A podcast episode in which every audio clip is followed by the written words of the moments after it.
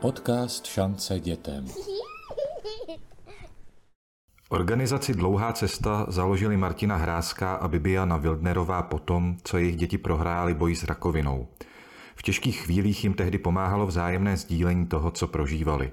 Prostřednictvím dlouhé cesty se rozhodli podobnou pomoc zprostředkovat dalším rodičům, kteří se musí vyrovnat s náhlou ztrátou dítěte.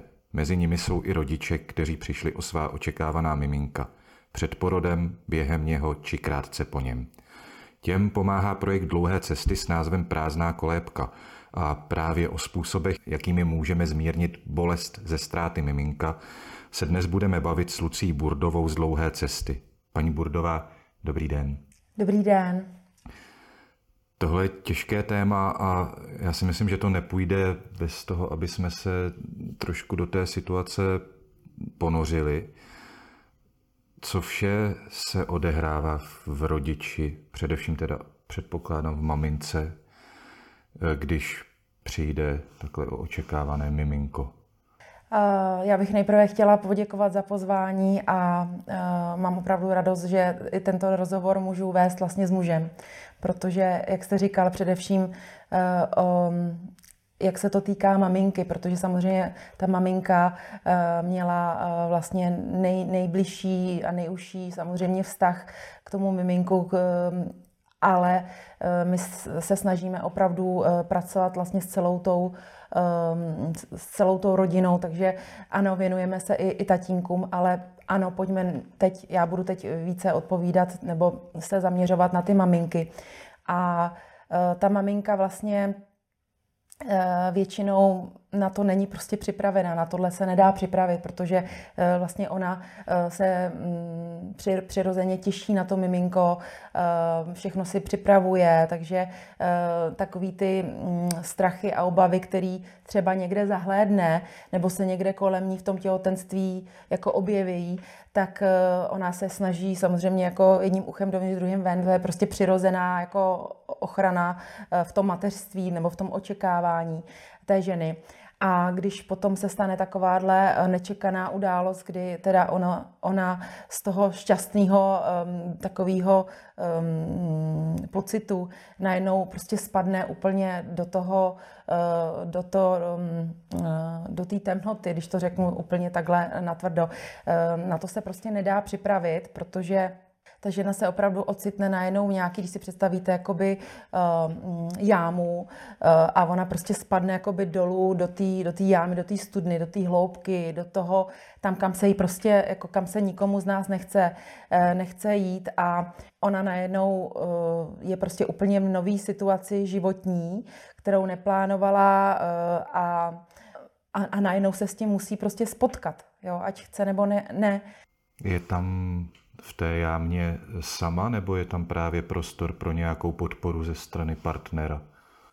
Určitě, určitě hraje velkou roli. Za prvý, jaká je osobnost maminka, jaký je osobnost partner nebo prostě otec dítěte, eh, jaká, jaký má ona dosavadní zkušenosti, eh, jaký má vůbec postoj životní k, k různým situacím, který v životě potkávají. Tohle to všechno hraje roli a samozřejmě hraje roli i samotné to partnerství, jak moc jak moc je silné nebo jak moc je propojené.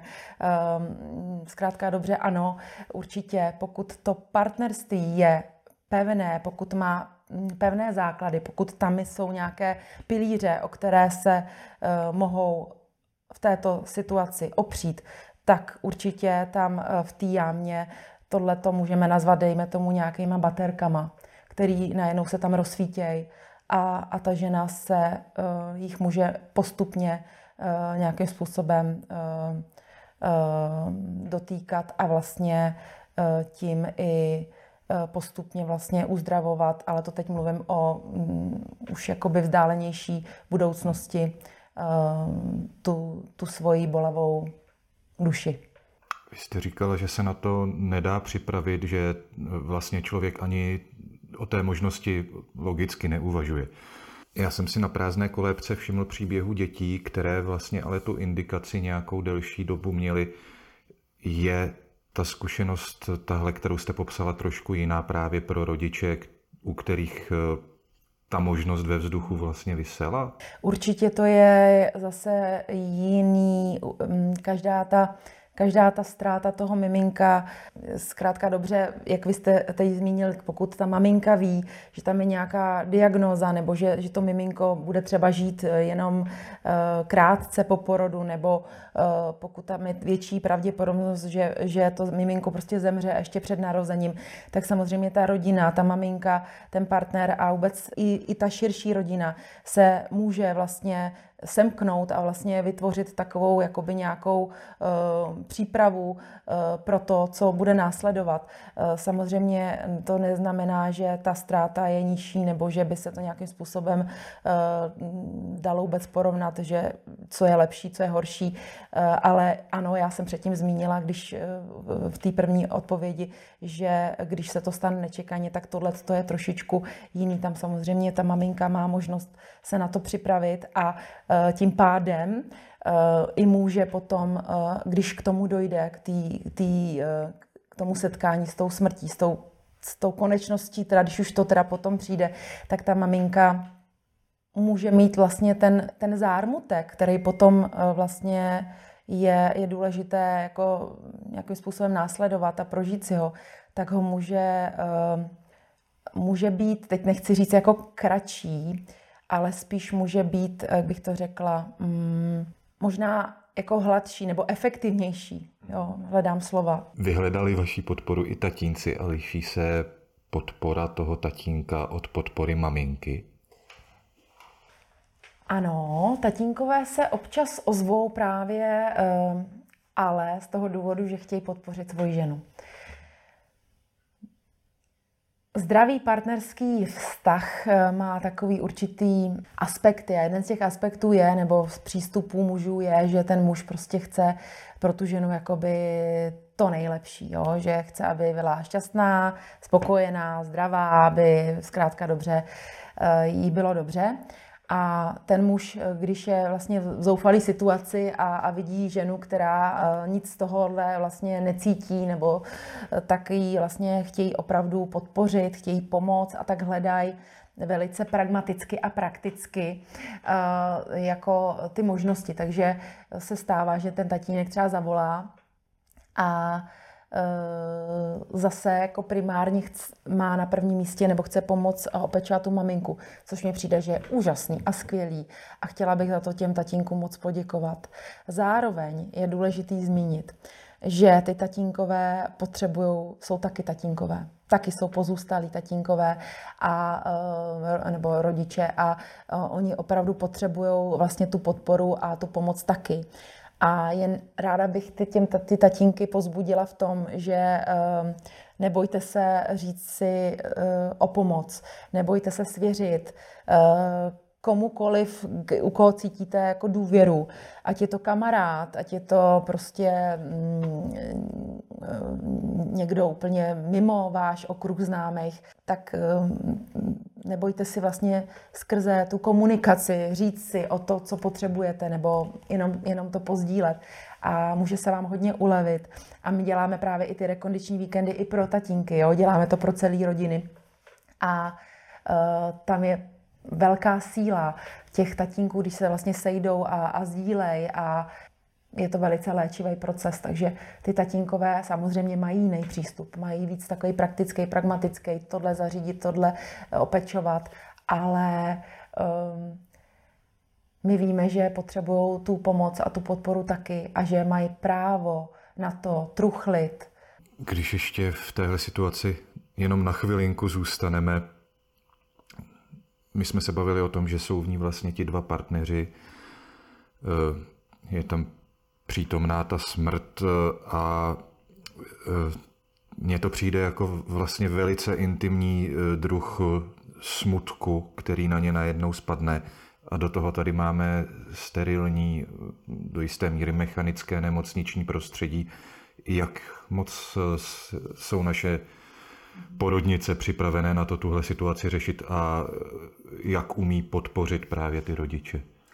Já musím říct, že opravdu eh, se poslední dobou setkáváme s velice eh, otevřeným přístupem v porodnicích, že opravdu ty porodnice chtějí a, a hledají cesty, jak právě se připravit a, mm, na tyto případy a, a zajistit té mamince a vůbec celé té rodině, jak vy říkáte, nějaký ten intimní bezpečný prostor. Um, a takže máme, máme, máme několik porodnic, který i jako proaktivně nás oslovují a, a vlastně chtějí, e, zajímá je tohle téma, zajímají je naše příběhy a vlastně co nám třeba scházelo, nebo co bychom, jak bychom si to představovali.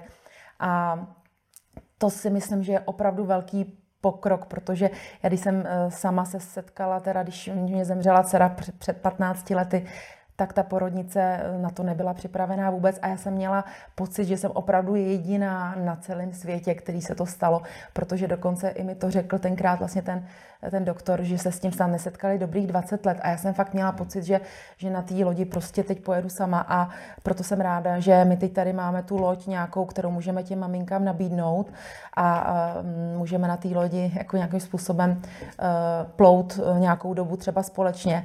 A že tam máme už ty určitý majáky, uh, který, uh, o kterých víme, že těm ženám nebo těm rodinám uh, budou svítit a Teď jsem nevím, jestli jsem odpověděla na vaši otázku. Takže ano, ano, ty porodnice opravdu musím říct dneska, teď nechci jako tady jmenovat úplně, protože bych se nerada jako dotkla nějaký porodnice, ale máme, máme teď velice dobrý zpětný vazby, když nás osloví maminka teď akutně po té ztrátě, tak už, nebo řeknu takhle, už ta potřeba akutní ho vyhledávání nás není taková, jako byla třeba před těmi deseti lety, protože to právě tamto prostředí ty porodnici ještě nebylo tak podporující pro tu ženu, jak by ona odpotřebovala. Takže samozřejmě ty ženy hledaly co nejrychleji kontakt s náma. Teď se k nám třeba dostanou až po dvou týdnech, eh, a to je právě vidět, že ty první týden, dva, oni tu podporu opravdu dostali v té porodnici. Ta akutní eh, vlastně stresová eh, záležitost, kterou oni prožívali, byla ošetřena v té porodnici a to mi přijde jako úžasný hmm. pokrok. Ten proces hojení začíná vlastně okamžitě v tu chvíli, nebo ideálně by měl začít okamžitě v tu chvíli. Jakými rituály může začít ta fáze hojení tedy? Uh, já bych řekla, že to je uh, opravdu souhra někdy i drobných, um, drobných um, aspektů, který vlastně potom hrajou vlastně velkou roli. Jo. A mezi ty drobné věci patří například to, co, to, co oni uslyší, jakým způsobem je to například sdělováno, jo? Uh, co potom uslyší následně od toho personálu, třeba v té nemocnici, no v té porodnici teda. Jo, takže to, co oni vlastně zaslechnou, nebo co jim je říkáno, nebo někdy to může být opravdu jako jedna věta. Já třeba zase řeknu svůj vlastní pří, příklad. Mě tenkrát, jakmile řekl ten doktor, že to neviděl 20 hmm. let, tak já jsem měla, tak ten následek byl takový, že jsem si opravdu cítila ještě víc sama. Že jsem na všechno, což nebyla dobře zvolená věta od něj. A nebo, uh, takže my máme, já jsem dokonce udělala i seznam, mám to někde na Facebooku, já občas tak napíšu nějaký články a uh, i, i se to budeme, nebo to dáváme i na, na, na, na dlouhou cestu na, na, na Facebookové stránky a tam právě máme i seznam takových větiček, které jsou podporující a který můžeme říkat, nebo bylo dobrý, kdyby jsme je řekli, můžeme si z nich vybrat. A naopak tam máme věty, které se nedoporučují říkat, protože právě můžou uh, v tom uh, léčivém uh, truchlení potom vlastně tam udělat opravdu paseku. Teď vlastně jsme si řekli, co by neměl třeba ten personál dělat, jak by do toho neměl vstupovat. Já jsem v tu chvíli myslel spíš takovou tu dobrou praxi vlastně, co patří do takového balíčku mm-hmm. léčebného těch aktivit, co mohou udělat ty rodiče. Takže určitě já bych eh, doporučila a teď to řeknu tak jako pragmaticky a prostě jo, opravdu berte to tak, že už prostě 15 let nějakou dobu s těma ženama eh, jako se výdám a, a, a povídám, takže teď to bude možná znít ode mě tak jako drsně, ale jako já to opravdu chci teď jako dát tomu nějaký řád. Takže Určitě, pokud mají možnost vidět miminko, je to super. Pokud mají možnost si miminko pochovat, je to ještě lepší, protože vlastně, když si představíte jakoby náruč, která je prázdná, ale do, na, a najednou si do té náruče dáte to svoje miminko, tak prostě je to něco, o co se zase můžete v budoucnu nějakým způsobem opírat, když si budete třeba, já třeba, teď jsem měla eh, workshop, jmenovalo, nazvala jsem ho Prázdná náruč, plné srdce a tam vlastně iniciuji maminky k tomu, aby si opravdu představili, jak drží vlastně v náručí tu, eh, jak mají tu prázdnou náruč, dejme tomu, jak tam drží to ale ať se podívají, eh, co se vlastně odehrává v jejich srdci, jo? co tam vlastně všechno je spojený, když si představíš, že to miminko drží v náručí a některé ženy si opravdu představují to skutečný miminko, který v té porodnici viděli. A nejenom, že tam cítějí jako bolest v tom srdci, ale zjistí, že tam, že tam je spousty bezedné lásky mateřský, která k tomu dítěti tam byla nachystána a je tam nachystána a je tam. A tuhle tu lásku jim nikdo nikdy nevezme. Proto vznikly lásky plné vzpomínky, které máme v dlouhé cestě. A to je další, eh, další eh, forma jakoby terapie, kdy ty ženy mají možnost sdílet svůj příběh, Uh, buď máme své pomocná setkání, nebo můžou se jenom z toho vypsat, my to potom dáme na stránky, nebo si s, s nima píšu třeba já nebo nějaké jiné laické poradkyně. Uh, super je, když prostě ty rodiče najdou odvahu opravdu mluvit o svém dítěti jménem, jo? když jako říkají tak, jak to je a vlastně dají mu jakoby důsto, důstojný místo v té své rodině a, a mezi přáteli nejbližšími. Když si jako opravdu, a, a to je i jako teď pro, vzkaz jakoby pro, tu, um, pro ty ostatní lidi, nebojte se se zeptat, tak co prostě uh, myslím na tvýho Honzíčka, jo, místo myslím na tvoje miminko, ono to opravdu zní, uh, ta, ta žena, i když ji může v tu chvíli trošičku píchnout u srdce, tak na, na druhé straně ona vlastně pořád je mámou. Mě zaujalo tahle prvotní reakce vlastně, když do toho vstoupí to okolí, i dneska v době sociálních sítí měl jsem možnost u jednoho takového případu vlastně číst reakce a všechny ty reakce. Byly takové fatalistické, typu upřímnou soustrast, moc na vás myslíme. A vlastně, když jsem viděl činnost eh, prázdné kolébky, tak eh, tam je v tom eh, intenzivně cítit rozměr naděje a jak jste říkala, vlastně nějaká kontinuita. Ta láska trvá, a ten proces toho je spojen s tím, že to dě, miminko prostě je součástí té rodiny, od někud se na nás dívá. Nebylo by lepší od toho okolí Nevím teďko, jestli jako by to bylo vhodné říct třeba je krásný, bude s váma na pořád, než přát tu upřímnou soustrast? Teď, to, teď jste to řekl krásně, až mě to úplně dalo jako slzy do očí, protože to jste řekl úplně dokonale. Tohle to je přesně to, co uh, ono totiž, ono to okolí uh, taky potřebuje odvahu. Taky potřebuje odvahu vlastně se konfrontovat s tou smrtí u těch svých eh, blízkých přátel nebo, mm, nebo rodiny, rodinného příslušníka. A takže ono to chce odvahu a pokud se vám pokud vy tu odvahu v sobě najdete a tohle vlastně takhle, takhle budete přistupovat k té ženě nebo k té rodině, tak to může opravdu bej, hrát velkou roli zase v tom léčivém nějakým um, uh, procesu. A vlastně ta žena, jak jste říkal, je opravdu, my si kolikrát říkáme, tak jsme vůbec mámy nebo ne? Ano, jsme mámy. Pořád vlastně budeme mámy i, tě, i těchto dětí, protože já nemůžu přece 9 měsíců jen tak jako vymazat. Já nemůžu přece jako dělat, že tady vlastně nic neexistuje, že tady moje dítě neexistovalo, když pro mě existovalo. Jo? Ano, to, že ostatní to miminko neviděli, a já to chápu, že to je pro ně jako náročný uh, myslet vlastně každý rok třeba například eh, mě přát uh, nebo si vzpomenout na, na moji dceru, která tady 15 let není a já se za to neviním, uh, neviním, já, jsem za, za, já je jako neviním nebo nezlobím se na ně, protože uh, a, ale, ale já, já, já sama v sobě uh, jsem vlastně, ono se říká, uh, vlastně každá ta máma, když máme ty skutečné děti doma, tak vlastně je taková ta hrdá máma. Já jsem ta hrdá máma, prostě mám ty děti, i když mě zlobějí, protože jsou samozřejmě největšími učiteli pro nás, že jo. Tak já vždycky říkám i těm ženám, těchto těch miminek, říkám, ale vy můžete být hrdý mámy i na tyhle miminka, protože tyhle miminka vám přinesli taky nějaký učení, jo? Taky, taky se stali učiteli, taky přišli prostě z nějakého důvodu. A prostě eh, my jsme, já, já třeba říkám, já jsem hrdá máma čtyř dětí, i když mám doma jenom tři.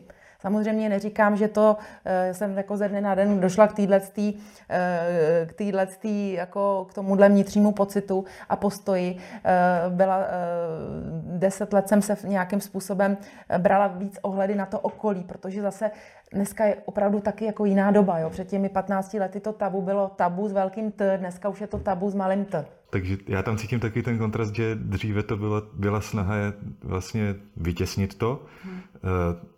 Překonáme to tím, že na to zapomeneme, řekněme, hmm. a teď je to naopak a. nějakým způsobem to mhm. integrovat. A... Hmm. Dřív se těmto věcem přistupovalo přesně tak, když si představíte koberec a my prostě ten koberec nadzvedneme a teď si koukneme, co tam všechno leží, tak my si z toho koberce vybereme jenom to, co se nám líbí, jo? takže si jako řekneme, no tak jo, radost chci, lásku chci a prostě úsměv chci.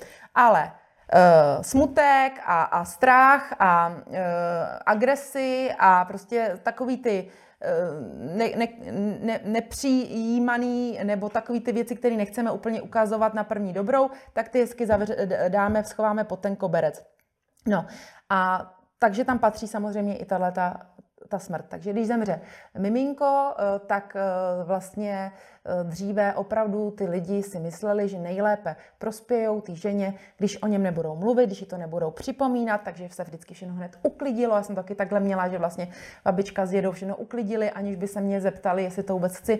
Takže jsem přišla domů a bylo doma postýlka, nikde nic nebylo a tak dál. A, a dneska je to přesně, jak říkáte, už ty lidi se, jsou mnohem vědomější toho, že když se ta žena bude konfrontovat s tím, tak sice to pro ní bude bolestivý teď a tady, ano, bude to bolestivý, bude muset s tím nějakým způsobem pracovat, ale dobu, co se v dlouhodobém horizontu, když se na to koukneme, tak ta maminka potom uh, vlastně uh, si to nepřeskočí ty schody toho truchlení, jo, jestli mi rozumíte. My jako nemůžeme přeskakovat, já nemůžu, když třeba příklad, když mě teď eh, zavolá maminka prostě, že je dva týdny po ztrátě, tak já po ní nemůžu chtít, aby se dostala za mnou nahoru, prostě říci, hele, tady je prostě světlo na konci tunelu, protože ona to světlo na konci tunelu nevidí. Ona tam možná vidí nějakou tu baterku, která jí tam svítí a já jsem třeba jedna z těch baterek, který tam přijde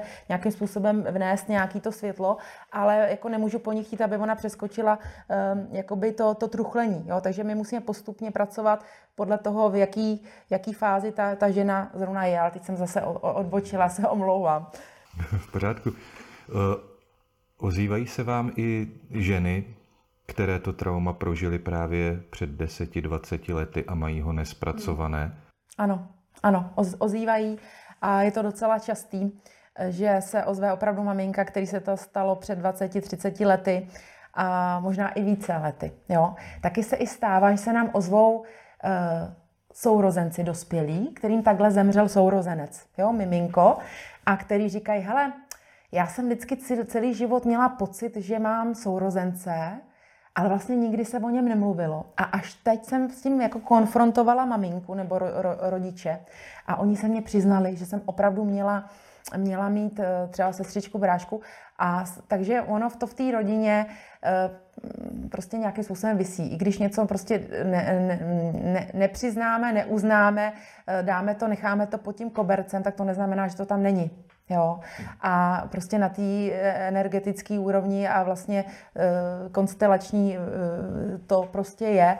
A e, takže my potom jsme vlastně rádi, když můžeme i tyto maminky, které jsou třeba už i babičkama, jo, když jim můžeme vlastně nainspirovat, že to jde i jinak a že není nikdy pozdě nikdy není pozdě eh, vlastně eh, to téma si otevřít, pokud já jsem na to připravena.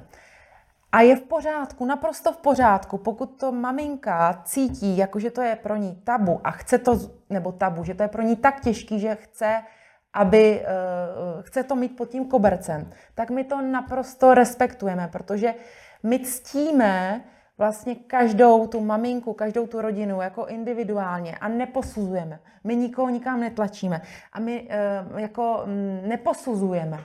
Jo, tady není jako správný model, jak by to mělo být. Intenzivní starostlivost, jak je to s ní? na místě, je patřičná, nebo spíš tu maminku obtěžuje? Zase je to, je to, to je jako když se podíváte na, na, na zdravý vztah, jo, prostě buď to ten, nebo na jakýkoliv vztah, jo, eh, tak eh, vždycky každý do toho promítne nejlepším svědomím a vědomím to, co zrovna je, jo. Takže eh, ta maminka nebo babička, partner, kdokoliv, vlastně nabídne sebe s, s tím nejlepším úmyslem, sám sebe nebo samu sebe, tak jak je zvyklý ten člověk, tak jak je zvyklý. To znamená, že ano, může se samozřejmě najít maminka, babička, partner, kdo bude jako přepečovávat, ale to je jako u všech stazích vlastně najít tu rovnováhu, kdy už je to moc nebo kdy je to málo. Ale myslím si, že každá, každá ta, mm, každý blízký člověk chce té mamince prostě primárně pomoct, chce jí být podporou, chce Eh, děla, chce dělat to nejlepší, co dokáže, ale jak říká, jak říká že Jarda Dušek, můžeme dělat jenom to nejlépe, co dokážeme v tom daném okamžiku. A prostě když to eh, lépe, to prostě nejde. Takže ne, není ani na místě se vinit, jestli jsem to udělala dobře, jestli jsem podpořila dobře, nebo málo, hodně. Vy jste tu jednou zmínila už eh, sourozence. Tady máme dva rodiče, kteří se vypořádávají vlastně s traumatem a do toho jejich děti který je potřeba vlastně tím nějak provést taky. Jak tohle ty rodiče můžou nejlépe udělat? Eh, tady zase eh, vlastně hraje roli vlastně celkový ten nějaký nastavení a přístup té rodiny. Jo? Pokud já jako rodič se rozhodnu, že budu dělat, že se nic nestalo, protože nechci, aby moje, protože nechci vidět, že moje dítě bude smutný třeba, tak samozřejmě můžeme, já to nes, nesoudím, tenhle ten model, nesoudím tenhle ten přístup, naprosto ho chápu, že to tak někdo má, ale když se na to kouknu jako na takový jako ideální nějaký, jako jak by to mohlo vypadat, tak ideální by bylo, kdyby ty rodiče si dovedli, dovolili vlastně autenticky prožívat tak nějak to, co prožívají, s tím, že samozřejmě tam bude někdo, kdo to bude schopen eh, vysvětlit slovně nebo tomu dítěti, tak aby vlastně Eh, bylo schopný to jako, jako pochopit a oddělit ten zármutek se sebou samým. To znamená, že já, když budu plakat, tak můžu říct, eh, maminka pláče, protože mi chybí prostě miminko nebo prostě eh, tvůj sourozenec a vysvětlit to, nebo uh, jo, ale nej, nej, nejít plakat do koupelny a pak přijít a dělat, že se nic neděje, protože to dítě je prostě napojený na nás a ono moc dobře ví, že jsme smutní, i když se smějeme. Takže jako jít do té autenticity, nebát se toho a zároveň uh, ale tam mít i takovýto slovní vysvětlení, jakýkoliv další dítě, nebo i to dítě, který máme už doma, nám vlastně nenahradí to dítě, který, o který jsme přišli, nikdy nebude, by nemělo být záplatou. A vlastně vždycky, když se třeba těm lidem narodí další dítě, anebo už mají doma, tak vždycky je dobrý opravdu brát to tak, že jako dodržet tam opravdu ten počet. To znamená, že já mám doma když to řeknu na svém příkladu, tak já jsem měla doma uh, dceru, pak jsem měla dceru, která zemřela, pak jsem měla další dceru a teď mám syna. Takže já mám jakoby, jako, uh, ty moje děti moc dobře vědí tohle pořadí a vlastně vědí, že mají tu ségru. To je něco, k čemu vlastně ty rodiče taky nějakým způsobem podporujeme, aby se jako nebáli, uh, že, že, ty, že ty děti, které jsou doma, tím budou trpět ještě víc, když oni budou si odžívat svůj zármutek. Naopak, pro ně to může být, oni se můžou ty děti naučit vlastně do, do svého života, jak vlastně přistupovat k těžkým věcem v životě a že jako není dobrý opravdu to zametat pod tím koberec, ale jako si to vlastně dovolit prožít a odžít v té přítomnosti. Mně se líbilo, jak jste právě říkala, že eh, máte čtyři děti, a že to tak eh, má nastavené vlastně celá rodina. Připomínáte si dceru vlastně někdy pravidelně? Ano, ano. Eh, my máme třeba mm, fotku dcery, Tady, protože tady vidíte, eh, jsme u nás doma, tak tady máme fotky jako dětí těch, co jsou tady na zemi, nebo jak to mám nazvat, nechci říct jako živých, jo, to, to mi přijde takový, ne, ne, nemám ráda úplně to takhle jako říct, ale těch dětí, co máme doma, tak jsou tady a ta, ta naše dcera, která uh, zemřela, tak máme taky její fotku a máme ji teda tady v jedné místnosti, v druhé to vám potom ukážu. Máme tady její jméno tam napsaný, uh, máme um, vlastně um, každý, každý moje dítě má tady nějakýho andílka nebo nějakou, nějaký předmět, který vlastně má spojený s tou svojí ségrou a pak máme místo v Jižních Čechách, kde máme vlastně, kam jsme vlastně rozprášili její popel a tam máme takovou eh, vždycky takový rituál, kdy vždycky tam jdeme eh, jednou za čas a vlastně stavíme tam takovou jakoby mohylku a ta vlastně to, to místo je právě určený i pro ostatní členy rodiny, takže oni se můžou svobodně rozhodnout třeba mm, kdykoliv mají ten pocit, tak tam prostě můžou tak jít a vlastně zaspomínat.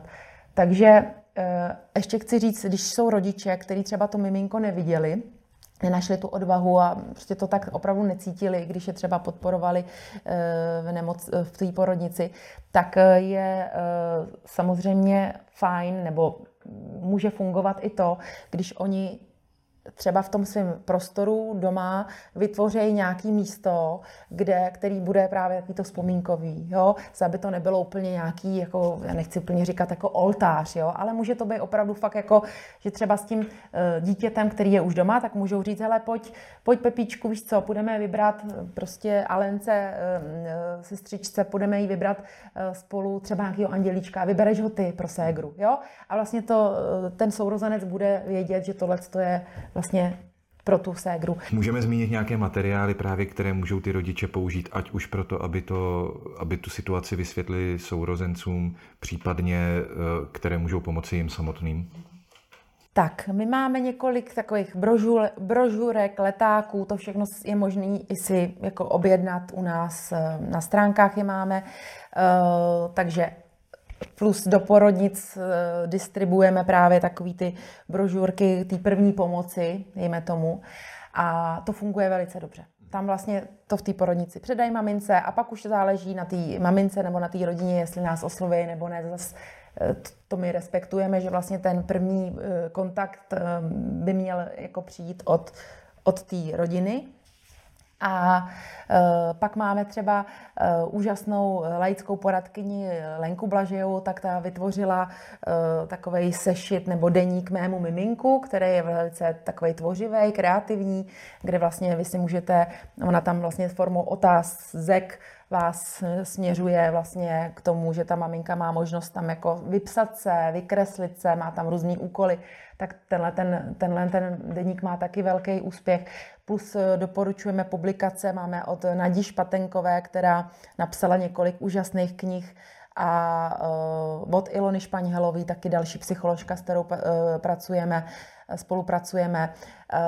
Takže takže tak. A pak máme ještě, když říkáte o těch knihách, tak máme teď takovou úžasnou knížku, jmenuje se Haiku a tu jsme vlastně vytvořili v dlouhé cestě Eh, jedna naše laická poradkyně Dáša Rydlová eh, to iniciovala a vlastně my to děláme na rekondičních víkendech, když jezdíme s rodičema. A je to jedna z, eh, taková terapeutická metoda, kdy my vlastně píšeme hajku vždycky s nějakým záměrem, třeba vzpomínka na naše dítě nebo prostě Vánoce a, a, a, a, a vzpomínky a tak dále. Vždycky tam máme nějaký téma a vlastně píšeme, píšeme hajku, což jsou takový jako, takové jako básničky. Má to, kde se propuje levá, pravá hemisféra, je to, je to takové jako um, do, do, do, dobrá terapie taky a uh, to máme taky teď takovou knížečku, kterou vlastně prodáváme a, a výtěže, kde taky na, naši, na, naš, na náš spolek. Já vám moc děkuji za rozhovor. A vám, milí posluchači, připomínám, že návrhy na témata dalších podcastů nám můžete psát na názory zavináč šancedětem.cz a nebo na naše facebookové stránky Šance dětem.